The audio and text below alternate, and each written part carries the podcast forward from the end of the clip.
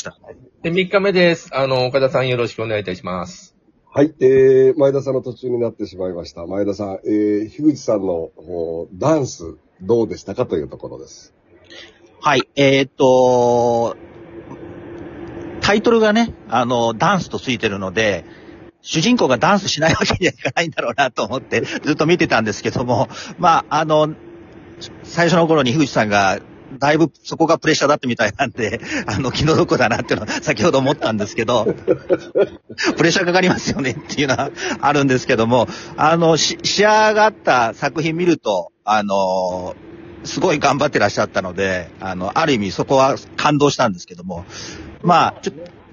ちょっと話ずれるんですけども、あの、冒頭から、あの、主人公がすごく飲み屋で切れたりとかですね、あの、するのが、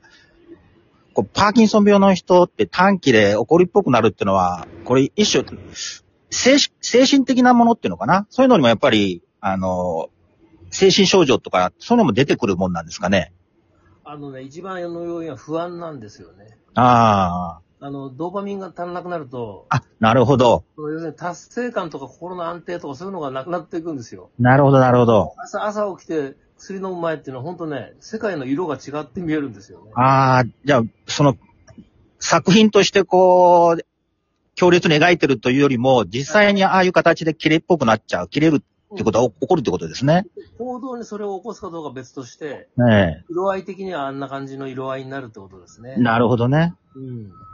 よくわかりました。そうそう。それでダンスに関してなんですが、はい。あの、僕自身もですね、全くいけてると思ってないんですよ。それで、今おっしゃっていただいたように、気持ちだけはやる、めちゃくちゃやる気になってて、それがまあ病気のせいと、年のせいと運動神経の悪さで、全くその、実際にはそれが体に現れていないっていうところが僕は逆にいい、いいんだろうなって自分に言い聞かせてます。うん実際なんかそういうところに感動したっておっしゃってくれる人がいっぱいいたので、うんああの、一生懸命練習してあげると、あの、いけてないっていうのがよ結果的に良かったんだなって思って。うん。はい。あれでキレッキレのダンスを踊ったら娘もきっと弾いてたと思うんですよ。何この人みたいな感じで。あの、コニー監督、あの、樋口さんのダンスの話出ましたけど、はいその、樋口さんのダンスも含めて、あちゃー失敗したなーっていう部分って、この映画、表舞台、裏舞台でありましたか？いやー、失敗したはない。いや、すごく本当恵まれてましたね。あのー、雨が降るっていう天気予報なのに晴れになったりとかですね。うんまあ、すごかったです。逆に言うともうし、灼熱の夏になっちゃって、こう、どうすんだみたいな感じで、逆に困ったみたいなのありますけれども。うんうーん。いや、やっぱりやっぱりね、これも運なんですよ。だから、撮影も今言ったように、雨が降ったらば、晴れのシーンが撮れなかったりとか、まあそういうの山ほどあるじゃないですか。でうんまあ、まあこのラジオだからいいかな。コロナで1ヶ月、まあ延期になったんですね。その、スタッフさんや樋口さんがコロナにかかって。で、まあ1000万円追加の費用がかかったんですね。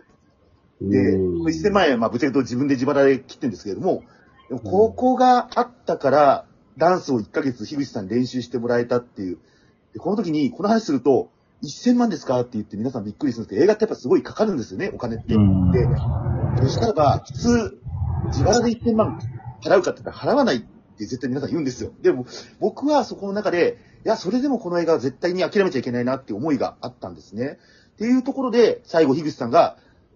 正直8月の3日に、その中野のゼロホールでダンスを見たときには、僕はあちゃーと思ったんですよ。いやー、樋口さんさすがに限界だよな、その、えー演技初め初めてでダンスも 2, 2ヶ月前か、そうですねそうですね。でも最終的に振りが決まったのはね、撮影の4日ぐらい前です。よくないですねマイケル・ジャクソンか俺はと思います。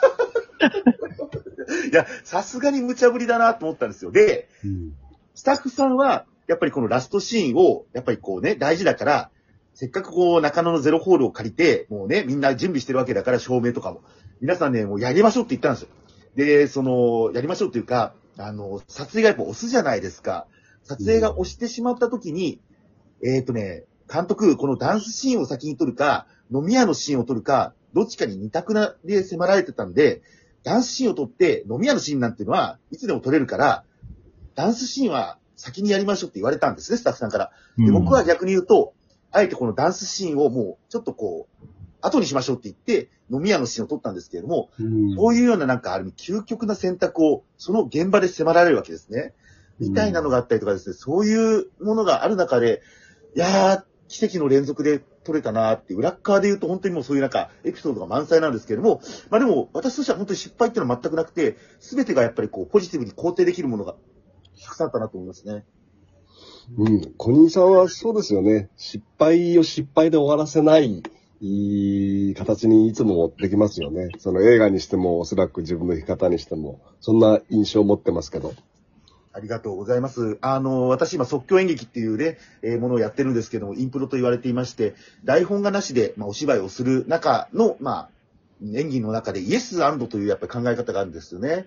すべてのことを、やはりこうね、えーネガティブに解釈して、ああ、終わったとかではなくて、いや、それオッケーオッ、ケーっていうふうに、OK を言って、その後に、じゃあ次どうするかっていうふうに、イエスで返していくというね、発想があるんですけれども、このマインドがすごくやっぱりこの現場でもねあって、やっぱりそのネガティブに捉えると、うーん、なんか物がないとか、スタッフさんが物忘れたとかってやっぱりしょっちゅうあるんですよ、若いスタッフさんとか。んそうすると、まあ私もやっぱり人間ですから、そこに関しては、うん、なんでこんな簡単なミスをしちゃうんだって思いがちなんですけれども、じゃあ忘れたことによって次どういうふうに挽回していこうかとかっていうふうになっていくと、やっぱりスタッフさんも若い20代、30代のスタッフさんが育っていくわけなんですよね。っていう形で、やっぱりチームの心理的安全性を高めていくということがすごく大事で、これは多分、皆さんの職場とかでもやっぱり必要だと思うんですよね。うん若いスタッフさんや、やっぱり価値観の違う方とどういうふうにこう、えー物事をこう進めていくかっていうようなことを大事にしながらやっぱりやってったんで、確かに大変だったんですけど、結構笑いがあったりとか、樋口さんもユーモアがあるので、結構ね、現場ではですね、メイキング見ると笑いがある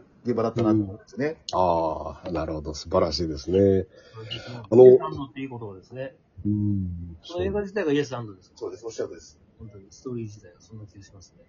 うん。あの、樋口さん、あの、撮影と実際のご自身のその症状との、まあ、戦いというか向き合いというのをぜひ伺いたいんですけども、実際にその撮影の中で、え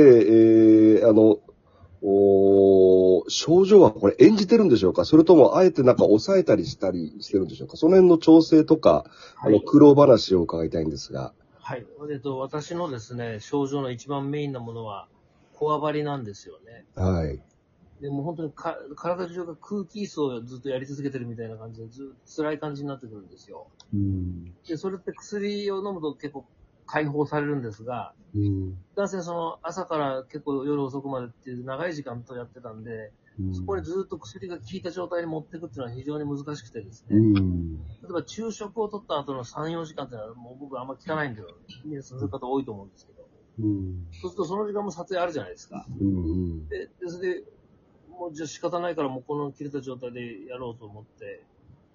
やったりしたシーンもかなり多くありまして、えあの、に妊婦さんの女性が自分のゴミの上話をされるとき、私はずっと聞聞き役に回ってるんですよはいはい。そこが実はすごい辛かったんですよ、あの時。あ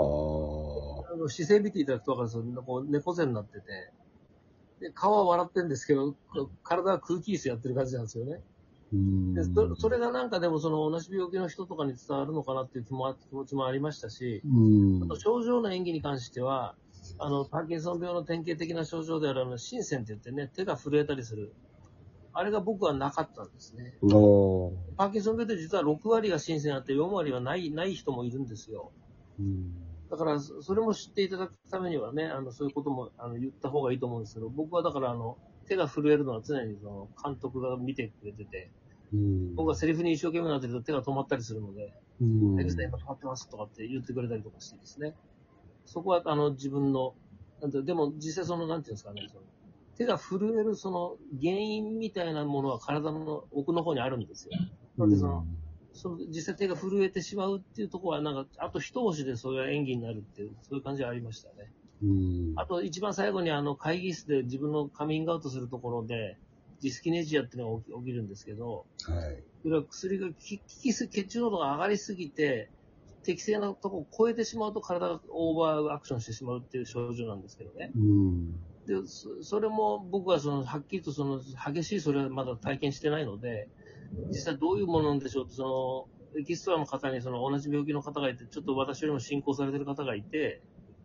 じゃあ私自宅でその自分のその動きまくってるとこ動画で撮ってきますんで、それをお見せしますって言っていただいてですね、うん。次の日その本当にもう自分の家の中で本当にすごい動いてらっしゃるんですよね。うん。それが、それを見せていただいて、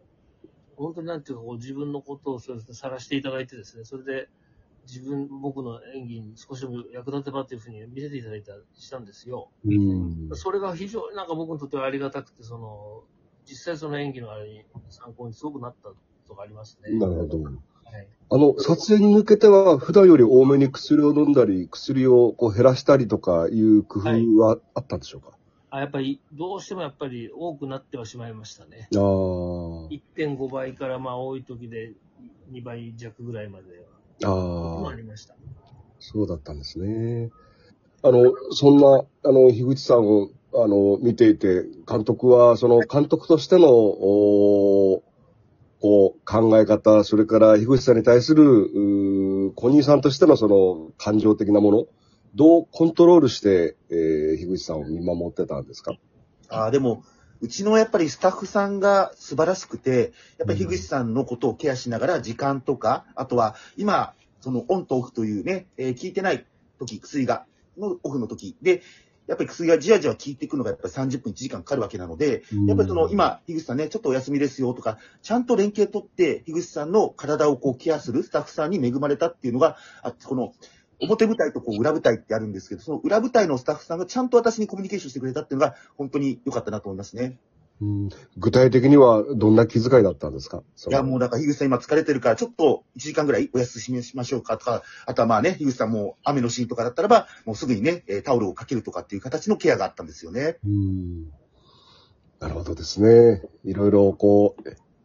人のこう思いやりというものがこう、あ、続けてやりす。ます。あっという間の3日でした。作品だったんですねはい。